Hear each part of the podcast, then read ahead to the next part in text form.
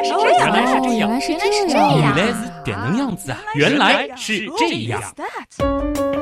欢迎来到《原来是这样》，各位好，我是旭东。大家好，我是冰峰。记得多年以前了啊，真的是多年以前了。冰峰曾经主笔过一期植物的触觉，是的，第一百四十九期，而且这个植物感觉系列我自己也是非常喜欢的。哎，我记得上次新书发布会的时候，你在现场也是聊起过这个系列啊。那么今天要说的这个话题呢，其实和这个系列或者说就是这一期关联还是挺大的。大家感兴趣的话，可以先去回听一下，再来听这期节目。当时呢，我们在节目当中是提到了一种非常有趣的所谓吃肉植物，叫捕蝇草。而今天呢，我们其实就想和大家专门来聊一聊植物为什么要吃肉。捕蝇草，它应该是食虫植物吧？这个通俗点来说，我觉得这个食虫吃肉也是一回事儿嘛。既然说到肉和虫的区别了，那你觉得我们如果喂给捕蝇草一小块肉，或者是其他一些什么东西的话，它会不会吃呢？咱们这可是科普节目，不能总是你觉得我觉得，对吧？啊咱们要有实验，看实验的结果。那说起来，突然好想要去找一些捕蝇草来分别给他们喂一些东西试试看。说的倒是很有道理啊，我也想做这个实验。而且这种问题其实一旦想到，就会非常引人好奇。嗯，所以当年大名鼎鼎的达尔文。他也好奇过，他呢还真就做了一系列实验。他想研究的就是食虫植物会吃什么，不吃什么。不过呢，达尔文用的倒不是捕蝇草，他用来做实验的是另外一种食虫植物，叫做毛膏菜。毛膏菜，那达尔文为什么他不用捕蝇草呢？哎，这个又是另外一个话题了啊！因为当时达尔文他还没有研究明白。怎样才能够触发捕蝇草的这个捕虫夹？嗯，现在我们其实已经弄明白了。对，忘记了的朋友其实也可以回听原样的第一百四十九期节目、嗯。这个小机关是非常的精巧的啊。嗯、继续来说说达尔文给毛膏菜的这个喂食实验。喂食这个词特别有画面感，就感觉像在给小动物投食一样。哎，真的是啊，只不过对象换成了植物。那么毛膏菜呢，它的这个叶片的样子啊，有点像是一个牙刷，每一个牙刷的刷毛上呢，都沾着一滴黏黏的液体，这些液体会散发出对小虫子来说很有诱惑力的气味。那么当小虫子被这个味道吸引过来，就会粘在这个毛膏菜的叶子上。而粘上去之后啊，毛膏菜呢就会把叶子给卷起来，让小虫子的身上粘上更多的这种黏黏的液滴，直到动弹不得。就好像我们用来粘苍蝇的那种粘虫板一样。是，而且它还有一些主动的这个机制啊，不纯粹靠这个粘液。嗯、达尔文做的这个实验呢，就是要看一看毛膏菜它能不能识别出落在叶片上的东西，哪些是食物，而哪些不是。他呢就分别用了牛奶、琼脂块、煮熟的鸡蛋、小纸片，还有水滴去喂养毛膏菜。他发现啊，毛膏菜哎还真的能够分辨出食物的真伪。那些明显可以吃的东西，毛膏菜呢就会立即做出反应；而那些不能吃的东西，这个毛膏菜还真的就是无动于衷。植物真的是很聪明啊，但是它们为什么非要吃肉呢？这是一个很棒的问题啊！哎，冰峰，你说植物 为什么要吃肉？如果单纯靠猜的话，我认为应该不是因为肉好吃吧，而是肉里面可能有一些特殊的物质，而土壤里面又缺乏这种东西。哎，说对了啊！那么正确的答案可以这样说，就是所有这些有肉食习惯的植物呢，全部都生长在土壤氮元素极度匮乏的地区，而捕食小动物。对他们来说是一种非常重要的氮元素来源。肉类食物里面是富含氨基酸的，那氨基酸里面的氨基里面就有氮元素。对，所以植物吃肉是因为它们生存的环境实在是太恶劣了，吃肉是为了让自己能够活下去。是啊，千万不要拟人化的说这个吃肉的植物这个比较心狠手辣什么的啊。生命演化那是没有特定方向的，对吧？一再强调，演化呢就是为了应对匮乏，就是为了生存下去。说那些生物邪恶呢，这往往只是有一些人喜欢把自己的情感强加给他们而已。那对于动物也是如此。那么实际上，所有的演化都是由背后的环境压力所驱动的。有着他们自己迫不得已的原因罢了。可是人类确实是喜欢把这些食肉的植物描述的很邪恶呀，比如说非洲食人树、大嘴食人花，还有各种电影作品里面，只要到了人迹罕至的雨林里面，总会有非常恐怖的食人植物的戏份。哎。比如说，很多电影当中就有那种女主角腿一下子就被藤蔓给缠住了啊，然后嗖的一下就被拖进到丛林深处，再也出不来的那种镜头。对啊，这个画面就特别可怕。那自然界里面真的会有植物把人给吃掉吗？说到这个话题啊，就和大家讲一个大名鼎鼎的故事了啊。开始要讲恐怖故事了吗？话说啊。那是在一八七八年六月的《南澳大利亚纪事报》上刊登过一篇探险日记。由于这一篇探险日记形式新颖、内容活泼、想象力丰富，就在刊发当日立即成为当时的绝对的这个流量担当啊！网红文章传遍了大街小巷。这一篇探险日记的作者呢，叫卡尔里奇，他是一名德国探险家。他在文中啊是描述了这样一个非常精彩的故事，是人的故事吗？不要吓唬我。在马达加斯加岛的北部，密林丛生，人迹罕至。在密林深处呢，生活着一群非常原始的部族。里奇博士将他们叫做穆科朵人。为了能够在严酷的自然环境下求生，穆可朵人呢是发展出了一种极其血腥恐怖的祭祀活动。里奇博士呢就有幸亲眼见证了整个祭祀活动。传说中耸人听闻的活人祭祀。是的，在一个清晨，整个部落的人都处在极度的兴奋当中。他们用泥土和羽毛装饰自己的身体，犹如是过节一样。中午，穆可朵人开始围成圈子跳奇怪的舞蹈。很快。不知道是用了什么样的规则，一名妇女被推举了出来。这名妇女开始被进行新一轮的装扮，身上和脸上用粘土画满了各种神秘的花纹。我猜她应该就是那个可怜的祭品吧。是。傍晚，随着暮色降临，伴随着一阵阵的欢呼声，穆科朵人簇拥着这名选出来的妇女走向密林深处。在密林深处。里奇博士声称，他亲眼目睹了一株长相类似于凤梨的巨大植物。这株植物的叶子狭长而且卷曲着，叶片的边缘长着锋利的锯齿。那些狭长的叶片，有的举在空中，有的则长长的垂落在地面上。在所有叶片的最中心，长着一个。装满了毒液的囊。我觉得这个植物的画风很熟悉，那种黑暗电影里。对，穆克朵人将这名妇女推向这株奇怪的树，妇女呢并没有任何的反抗，只是失神的向着树走过去。当那名妇女靠得足够近的时候，那棵奇怪的树突然动了起来，它的叶片。以极其迅速和狂暴的动作抓住了那名妇女，然后就把她向叶片中间的那个囊送过去。哇，这画面感太强了！那随着妇女的惨叫声逐渐终止，她的身体也被逐渐的吞没，留下的只有树干上密密渗出的深红色的血水。听得已经毛骨悚然了，徐东，你不要用这么恐怖的语调来讲这个故事，因为我不相信这是真的。这个 虽然这个听感上还是觉得挺恐怖的，是吧？但是我知道你不会相信，而且很多的朋友应该也不会相信这是真实的故事，因为咱们原样的听众其实分辨什么东西是真是假的能力，所以你是在骗我，已经是培养起来了啊！我们看下去就知道它是真是假了。后来呢？这篇报道的作者李奇博士他也承认啊，这个故事就是他编造的，就是为了博眼球啊，和现在很多的假新闻、网红文章其实是一样的。你发现吧？那些大号啊，所以就被封了，是吧？那么大家要知道啊，那可是在十七世纪。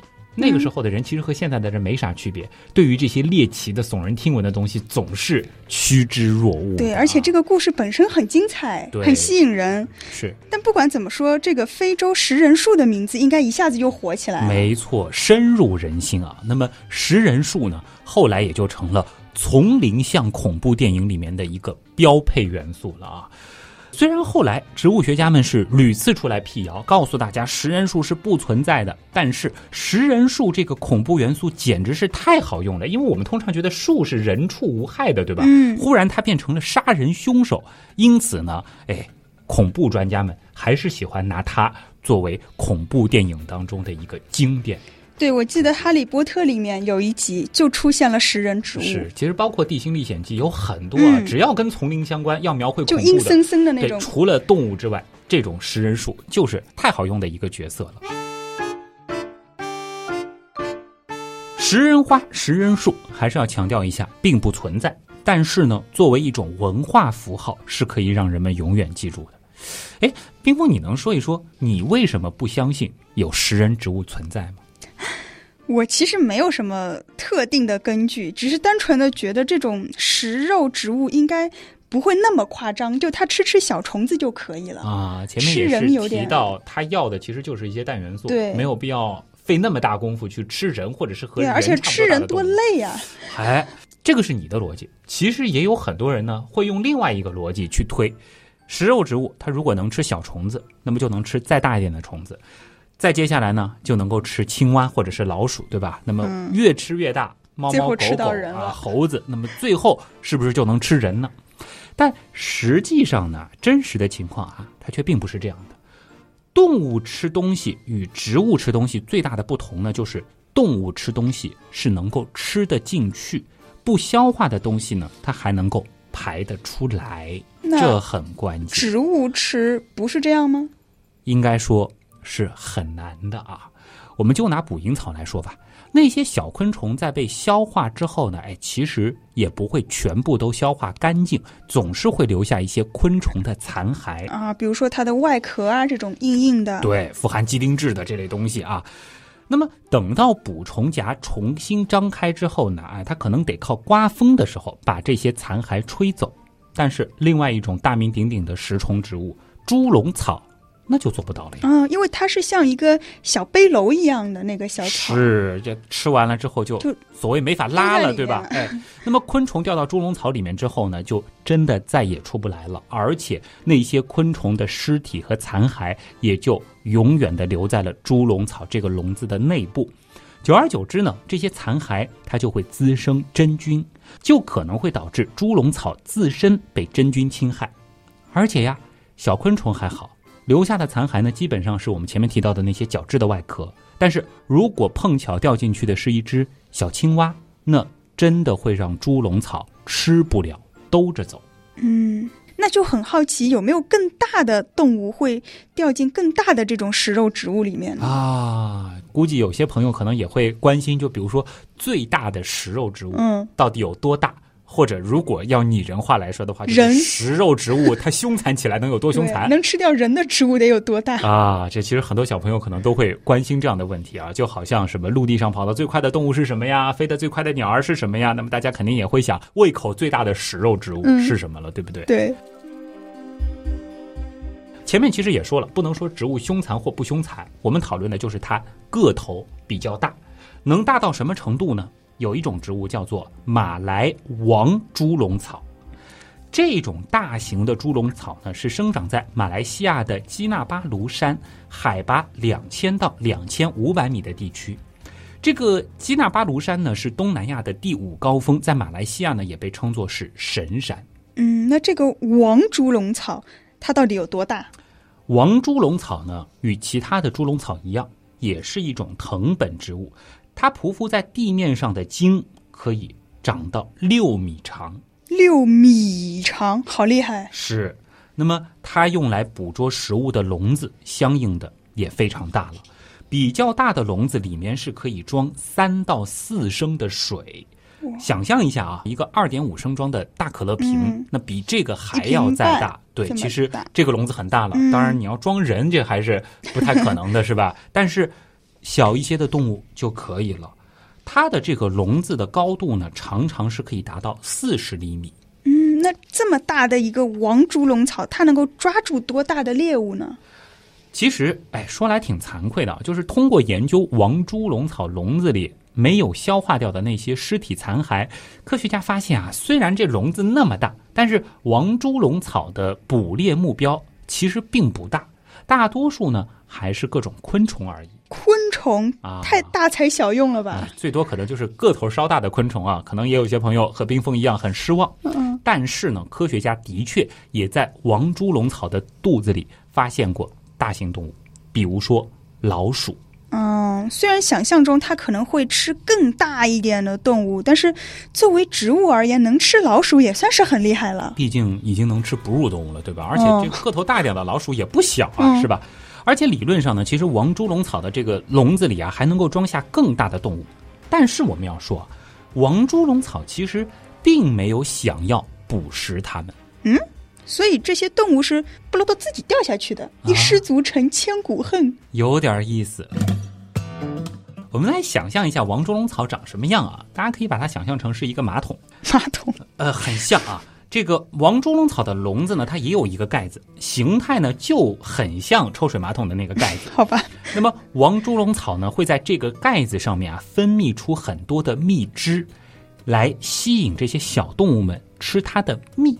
那它又不想去抓这些小动物，分泌这些蜜汁干什么呢？感觉有点亏是吧？对啊，别着急啊，你听我讲。除了蜜汁以外呢，王猪笼草其实还偷偷的给这些吃蜜汁的小动物们下了点儿别的药。下毒，倒下什么药？不是说要把它们毒死，以便于可以吃它们，而是王猪笼草的蜜汁当中呢，有一种类似于泻药的东西。这些小动物吃了蜜汁之后啊，立即就会拉肚子。于是呢，就跟马桶配起来。是一边舔食蜜汁，一边就把便便排泄到王猪笼草的笼子里面了啊！原来这个王猪笼草不仅是长得像马桶，功能上还真的就是个马桶。而且还有促排便的功能，是吧？这很好啊。有的人觉得排泄物是那啥，对吧？但是对于植物来说，营养，多营养的东西。嗯你想，我们这个农家肥是吧？它是什么东西？大家也都知道，对吧？这里的土壤呢，也恰恰就是天生缺少氮元素的，所以呢，王猪笼草就用这种方法收集小动物的粪便，以便获取足够多的氮元素。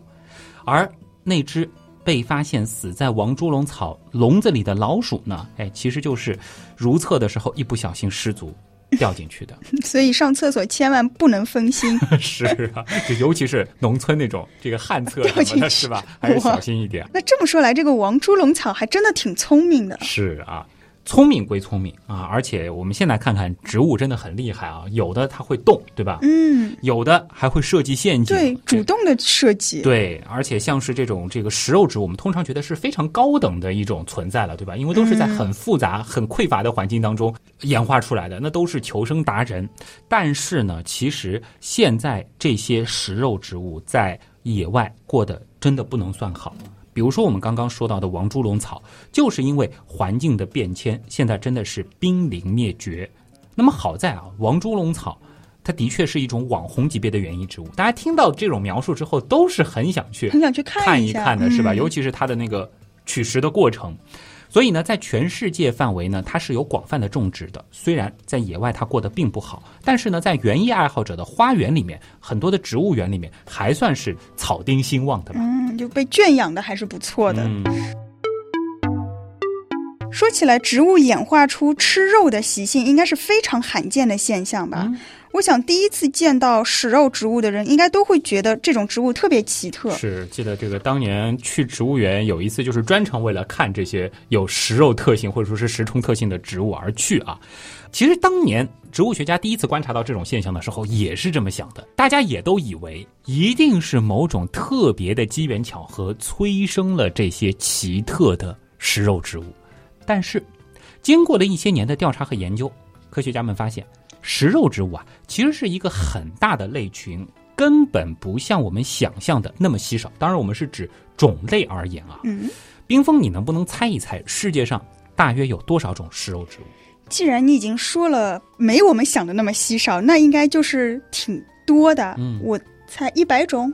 其实还差了一个数量级啊。根据统计，全世界的食肉植物分布在十个不同的科、二十个不同的属，总共差不多是有六百多种。但是如果把亚种也考虑进去的话，数量就可能会超过一千种。哇，太多了吧？是，这还不算什么。刚刚我说的这些数据里，你有没有听出一点儿不太对劲的地方？嗯，你说它们分布在十个科、二十个属，有六百多种。我明白了，食肉植物竟然不是在同一个科、同一个属的。到底是冰封啊？没错，它们并不是同一个科属的植物。这意味着什么呢？这意味着啊，它们吃肉的习性在演化上。并不是同源的，也就是说，它们并没有一个共同的吃肉或者是吃虫的祖先。就是说，并不是先有一种植物，然后演化出吃肉的习性，然后再往下遗传下去，而是说，它们分别独立的学会了吃肉。是，差不多就是这样。通过基因测序等现代研究方法，科学家已经证明，分布在各个科属的食肉植物已经有七次独立的起源了。这么相似的食肉植物竟然没有共同的祖先，这很不可思议啊！哎，不仅我们会觉得奇怪，最初呢，科学家也认为这是一件不可思议的事情。所以后来是有解释了，当然有。不过呢，在说这个解释之前，我想说说另外一大类的植物，方便大家理解，那就是多肉植物啊。你有没有发现，多肉植物也不是一个科的植物？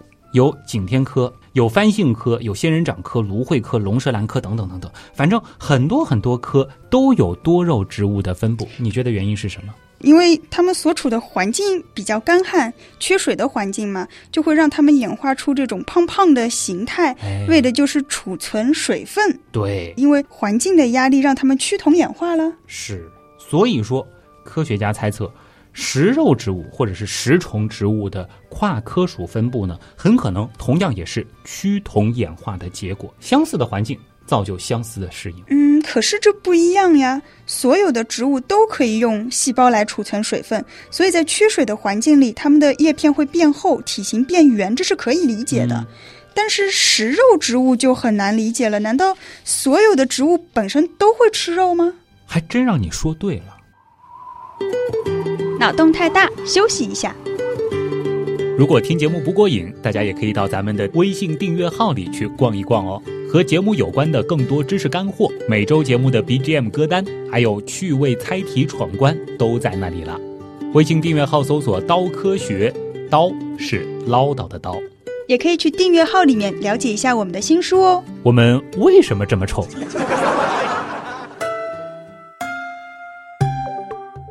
难道所有的植物本身都会吃肉吗？还真让你说对了。真的吗？我是瞎蒙的啊。是的，虽然这么说可能不是很严谨，但是啊，确实我们可以说所有的植物它都会吃肉，因为吃肉本来就是所有植物全都具备的一个本能。本能，这个有点颠覆认知了。哎，其实这个结论并不算。让人吃惊啊！我们想一想就会明白。我稍微举几个小例子，大家就能理解了。哎，喜欢植物、喜欢养花的朋友，肯定都有给花花草草施肥的经历啊。那么现在有一种肥料叫做叶面肥，就是在叶子上。对，叶子的叶，表面的面，说的呢就是可以喷施在植物叶片表面的一种肥料。这些肥料呢，有些是液体，有些呢是可以溶解在水里的颗粒。那么配好浓度之后，我们只需要用喷雾器把肥料喷施在植物的叶片表面，就完成施肥了。说到这个叶面肥啊，我曾经就亲自用过这种肥料，真的是非常的好用，而且效果也特别好，因为植物一下子就可以吸收了。是，像我们涂在皮肤表面的这种，几乎所有的植物其实都会吸收叶面肥。这其实呢，就是植物都能吃肉的一个证据。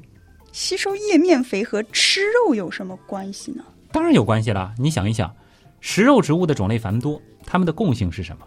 就是可以用叶片把养分给吸收掉啊。无论是捕蝇草的那个夹子，还是猪笼草的那个笼子，它其实都是由叶片特化而来的。嗯，其实呢，能够吸收叶面肥，就意味着它们的叶片能够吸收养分。那你想想看，如果一个小虫子落在某个植物的叶片上，然后时间长了腐烂掉了，那么这些腐烂掉的东西粘在粘在植物的叶片上，植物它会不会吸收掉呢？肯定会吸收啊！听到这儿，我突然有一种恍然大悟的感觉。是。那么还不仅如此，我们知道有一些植物的叶片上是有绒毛的，还有一些呢还会分泌一些黏糊糊的物质。如果这些小飞虫在植物的叶片上爬行，就可能被这些粘液给粘住。那大家可以想想看，如果植物身上的某种特征能够帮助植物杀死小虫子的话，那这会不会成为这种植物的生存优势呢？对，因为它们可以把虫子给吃了，它的营养就会更有利于它们生长。所以呢，爱吃肉的植物啊，就会沿着这条道路一路演化下去。结果啊，就出现了会分泌粘液粘住小虫子的捕虫锦，有长出夹子夹住昆虫的捕蝇草，也有能够困住苍蝇的瓶子草，还有会捕捉水里的浮游生物的狸藻。还有会给小老鼠当厕所、当马桶的这个王猪笼草，这个口味比较重啊。没错，这个王猪龙草绝对是让人印象深刻。不过啊，我们接下来还想和大家说另外一种不是食肉植物的植物，但是它的行为却比所有的食肉植物都要凶残百倍，爆猛料了的感觉。对，这绝对是一个猛料，而且这种植物，我倒是觉得它可以定性成是凶残了啊。有这么一种凤梨科的植物，生长在安第斯山脉海拔三千米以上的高度。这种凤梨呢，可以长到三米高，开花的时候，高大的花茎可以长到十米的高度，这也是最高大的一种凤梨。名字特别霸气，叫安第斯皇后凤梨。哦，又是皇后，又那么高大，感觉挺漂亮的。想象出来是，怎么就跟凶残扯上关系了呢？哎，听下去你就会知道，这位皇后娘娘。她可真的是有手段啊！科学家在野外研究安第斯皇后凤梨的时候，就发现总有一些死去的小鸟挂在凤梨的锐利的叶片上。一开始呢，大家还觉得啊，可能就是意外而已。直到有一次，一颗安第斯皇后凤梨的叶片上是发现了六只死鸟，科学家觉得这事儿不对劲。随后，科学家在周围的安第斯皇后凤梨上总共发现了几十只死鸟，哎，这个时候科学家意识到这件事儿的不正常以及问题的严重性了。难道是安第斯皇后凤梨杀死了这些鸟？其实一开始科学家也不能确定，而且也不敢相信嘛，对吧？但是当他们亲眼目睹了一次安第斯皇后凤梨杀鸟事件之后，就开始相信这位皇后她真的是。有意为之的，怎么有种白雪公主，又是皇后又是暗杀？感觉皇后杀了小鸟是吧？听上去怪怪的。对啊，那只鸟呢，显然是被安第斯皇后凤梨吸引过来的，但是想要落下的时候，鸟的羽毛立即就被凤梨的尖刺给挂住了。科学家想要把这只可怜的鸟救下来。但是呢，这些叶子全都是带着倒刺儿的，小鸟越是挣扎，就会被越多的倒刺给挂住，而科学家自己的衣服因此也被挂住，费了很大的劲儿才摘下来。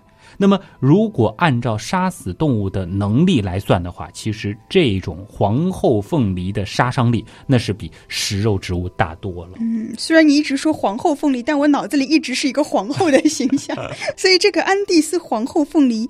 它杀死小鸟，它要做什么呢？是也会吃掉它吗？有一点可以确定的是，其实安第斯皇后凤梨呢，它并不会消化掉这些死去的小鸟，但是小鸟腐烂后产生的液体会顺着凤梨的叶片流向中心，最终被叶片吸收掉。我觉得好重口味，就是腐烂的。液体，然后它把它吃掉了。它又没有那种明确的消化器官，对吧？又不像我们有胃有肠道，那它肯定就用这种方式。嗯，就植物演化成这样，真的是有点不可思议。是啊，所以呢，其实虽然很多植物并没有被分类成食肉植物或者是食虫植物，但是它们的本质上也是吃肉的。还有啊，比如说生活在热带雨林当中的积水凤梨啊，又是凤梨。它们的叶心呢会积累雨水，形成一个小水洼。这个时候呢，树蛙和蚊虫都会进去产卵，孵化出来的小蝌蚪呢就会以蚊虫为食。而积水凤梨它获得的就是小蝌蚪富含氮元素的粪便啊，粪便也是它们的宝。它这里不需要把小蝌蚪弄死了，不需要，对，只要吃大便、嗯，这个还能够接受一点。感觉大自然真的是太神奇了。嗯、我今天最大的收获就是知道了，几乎所有的植物都是爱吃肉的，啊、只不过他们在漫长的时间里面，可能各自演化出了不同的吃肉方法。哎，这冰峰老师先别急着总结啊。那么，其实关于植物吃肉的话题呢，我们还有一个最最关键的问题没有解决。还有什么关键问题？我估计呢，哎，可能有一些听众已经意识到这个问题它是存在的了。那就是，既然那么多的植物都能够通过自己的叶片来吸收营养，那么最初的时候，这个本领又是怎么演化出来的呢？如果解答不了这个问题，其实就相当于我们还是没有理解植物它为什么能吃肉，它的本质。对呀、我其实刚才有那么一丁点儿，就是想问这个问题。哎，那么想要解开这个谜题，我们就要毫不犹豫的搬出生命演化的金手指之一了——匮乏。在生命演化的问题上，匮乏是最基础的动力。只要是遭遇匮乏，适者生存这条黄金法则呢，就会立即发挥作用，让那些曾经可能是怪胎的基因变异脱颖而出，成为天之骄子。那么，植物最匮乏的东西到底是什么呢？应该就是我们刚才说到的氮元素吧，嗯因为我今天一直听到你都在强调这个氮元素的重要性。对，答对了，的确是氮元素。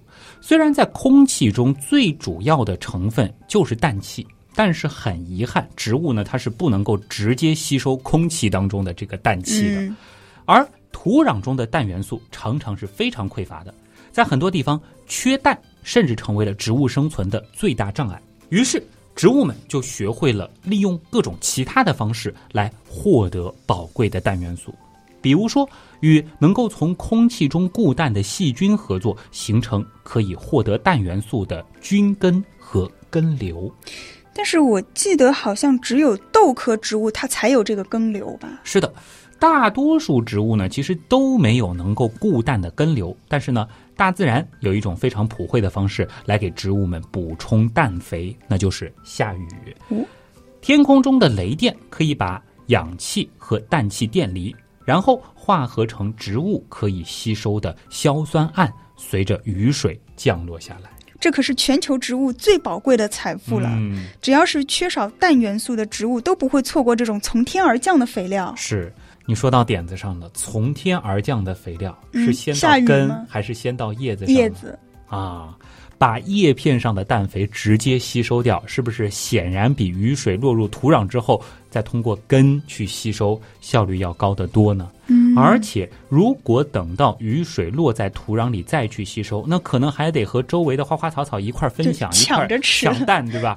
哪里有直接吸收掉那么的痛快？于是乎呢，一些能够用叶片吸收雨水中的氮肥的变异，就得到了巨大的生存优势。很快，这个基因也就成了大多数植物必备的技能了。而这也就是植物它为什么能吃肉的秘密所在了。原来是这样。就是这样。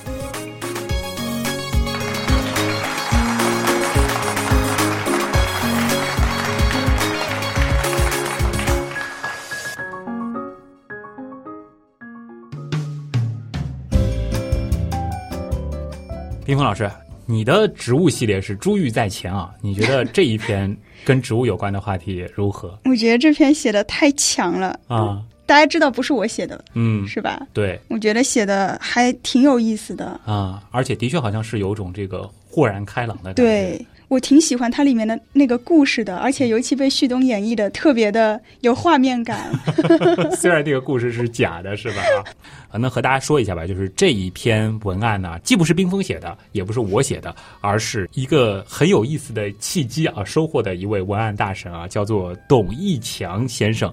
他呢，其实就是一个专业的植物科普专业的。对，现在呢，其实也在尝试啊，向更多的科普的这个渠道发展啊。嗯我之前呢，其实是在汪杰老师组织的一个科普培训班上啊，我是给他们上课，留了一个作业，就是叫创作一篇 对话体的科普。你这属于假公济私。这个也没有，就我其实只是说两千字，但是他交来就是一个八九千字的文案，一看。嗯我当时就是这个评价，可以一字不改直接上原样。嗯当然我还是改了，但改动的幅度真的不大所。以你给他成绩是 A 加吗？我是觉得真的是非常的棒了。他自己其实也是天津科普作协的理事，所以我觉得它里边的哦科学性的东西嗯，都没有问题，而而且这个问题本身就很有意思。对问题的设置也是从一个很小的问题出发，然后层层递进，对吧？对最开始我们可能只是讨论单纯在吃肉的植物，没想到到最后啊，所有的植物都吃肉了，嗯呃，甚至到最后其实又解释了一个很基本的问题，就是为什么本来用来光合作用的叶片，对它也有吸收所以他们吃肉的那个器官其实是叶子。哎，是的。以后再看到这些像是猪笼草、捕蝇草的时候以，后再看到马路上各种树叶啊什么的，都觉得他们在吃肉。不仅仅在呼吸啊，所以植物真的和我们动物区别还是很大的啊。哎，另外其实还是要和大家说一下，就是虽然比如说捕蝇草，比如说食虫锦，又或者是猪笼草，大家都会觉得很好玩儿、很有趣。其实也有一些植物园在温室当中会有类似的展览，嗯但是提醒大家，真的不要自己去弄个什么小虫子，或者说直接用手去触发它的那个机关。简单的来说，通俗的来说，就是它的这个开合是有寿命的，或者说，哦尤其是像这个捕蝇草，它那个夹子夹起来再打开要花很长的时间。嗯，又消耗很多能量。对，时间长了，可能这一片就枯萎掉了。所以把这些精彩，把这些惊奇留给更多的朋友啊！到植物园这个不要自己呃去去尝试，当然也会有很多的工作人员劝大家不要去做这个事情。我上次看到植物园里好像是猪笼草吧，那个里面就有一只虫子掉在里面，能够看到掉在。是这个，其实我们更多的就是观察一下它的这个结构，对吧？嗯如果说你对这些东西还是很好奇，结合这期节目再去听听第一百四十九期啊。总之，今天的节目呢，再次感谢董一强。最后一点时间，这个国庆假期啊，我们做一些欢乐的事情，比如说欢迎大家。在欢度佳节的同时，去买一买我们俩 出的，原来是这样第一本书，拿到新书的感觉肯定是很好的嘛。后面还有几天，其实可以阅读一下。现在的电商平台，就国庆大家别出去玩了，买了书在家。出去玩也可以，各大书店均有销售。大家可以到这个各地的，比如说像新华书店啊，或者说中书阁这样子的书店去找一找我们的书。不买没关系，在书店里面看一看，也可以拍来给我们看嘛，是吧？但是你拿着这本书，我们为什么这么臭，四处招摇？嗯，好吗？我觉得很好啊，就吸引别人看到了以后，你就跟他说，你别看。名字其实很有内涵其实很有趣啊。名字还是和大家说一下，我们为什么这么臭？嗯，还有一个名字叫做“我们原来是这样”啊，欢迎大家去订购啊。这其实呢也是对原来是这样的一种肯定和鼓励吧。因为如果书的销量不错，那么也算是这还会有第二本、第三本，对，主要是这个。不然的话出版社就不出了。对，就会被嫌弃啊，真的是。好，那么其他的呢，就是我们的常规案例了啊，欢迎大家在大部分的音频平台同样去搜一搜 “outside in” 啊，这个是冰峰老师自己做的一个跟呃心理学、跟脑科学相关的一个有趣的音频科普，现在还在更新吗？还在更新啊，这个厉害啊！所以大家也要去这个听一听。另外呢，也可以在这个新浪微博搜一下旭东，这是我的个人微博。还有就是我们的订阅号了，刀科学，刀是唠叨的刀。那么除了刀科学之外，也欢迎大家关注刀友会啊，这是我们的官方 QQ 群，在 QQ 里面直接搜“原样刀友会”就可以了。呃，原品店。入口是在订阅号当中，那么现在呢，其实也有各种用来欢度佳节的 好玩的周边，没有上新。我前段时间是花了一点功夫把它重新归了个类，现在分出了就是说什么叫类似于什么原样居家啊，什么悲剧系列、啊、散剧系列，哎，对，基本上就是这些啊，还有什么带剧系列啊，然后带剧系列是什么？就新出了袋子，就是布袋子，布袋啊，帆布袋，就是类似于这样子的一些小小创意啊。还有就是通过原来是这样，其实可以订阅一些杂志，都是比较优惠的，比如说《少年时》，比如说《万物》，对吧？这个都是可以去选购一下的啊，大家捧个场。好了，那么最后呢，这个再次祝大家这个国庆假期快乐啊！那么今天的原来是这样。真的就是这样了，再次感谢通过所有方式支持和帮助我们的朋友。原来是这样的发展，真的离不开大家。我是旭东，我是冰峰。嗯，祝大家长假的接下来几天啊，继续能够好好的放松，好好的玩。咱们下周再见，拜拜。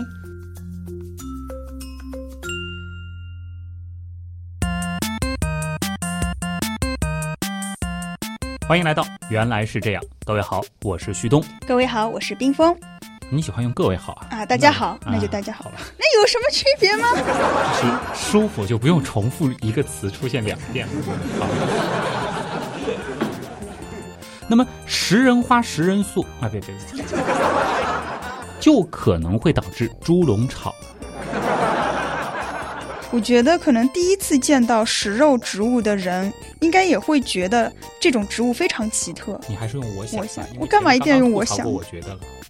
好吧，我这次其实专门调整过这个的，因为前面那个梗，我把后面的我觉得全部都全部改成我想。我想是一个不要我觉得，要你觉得。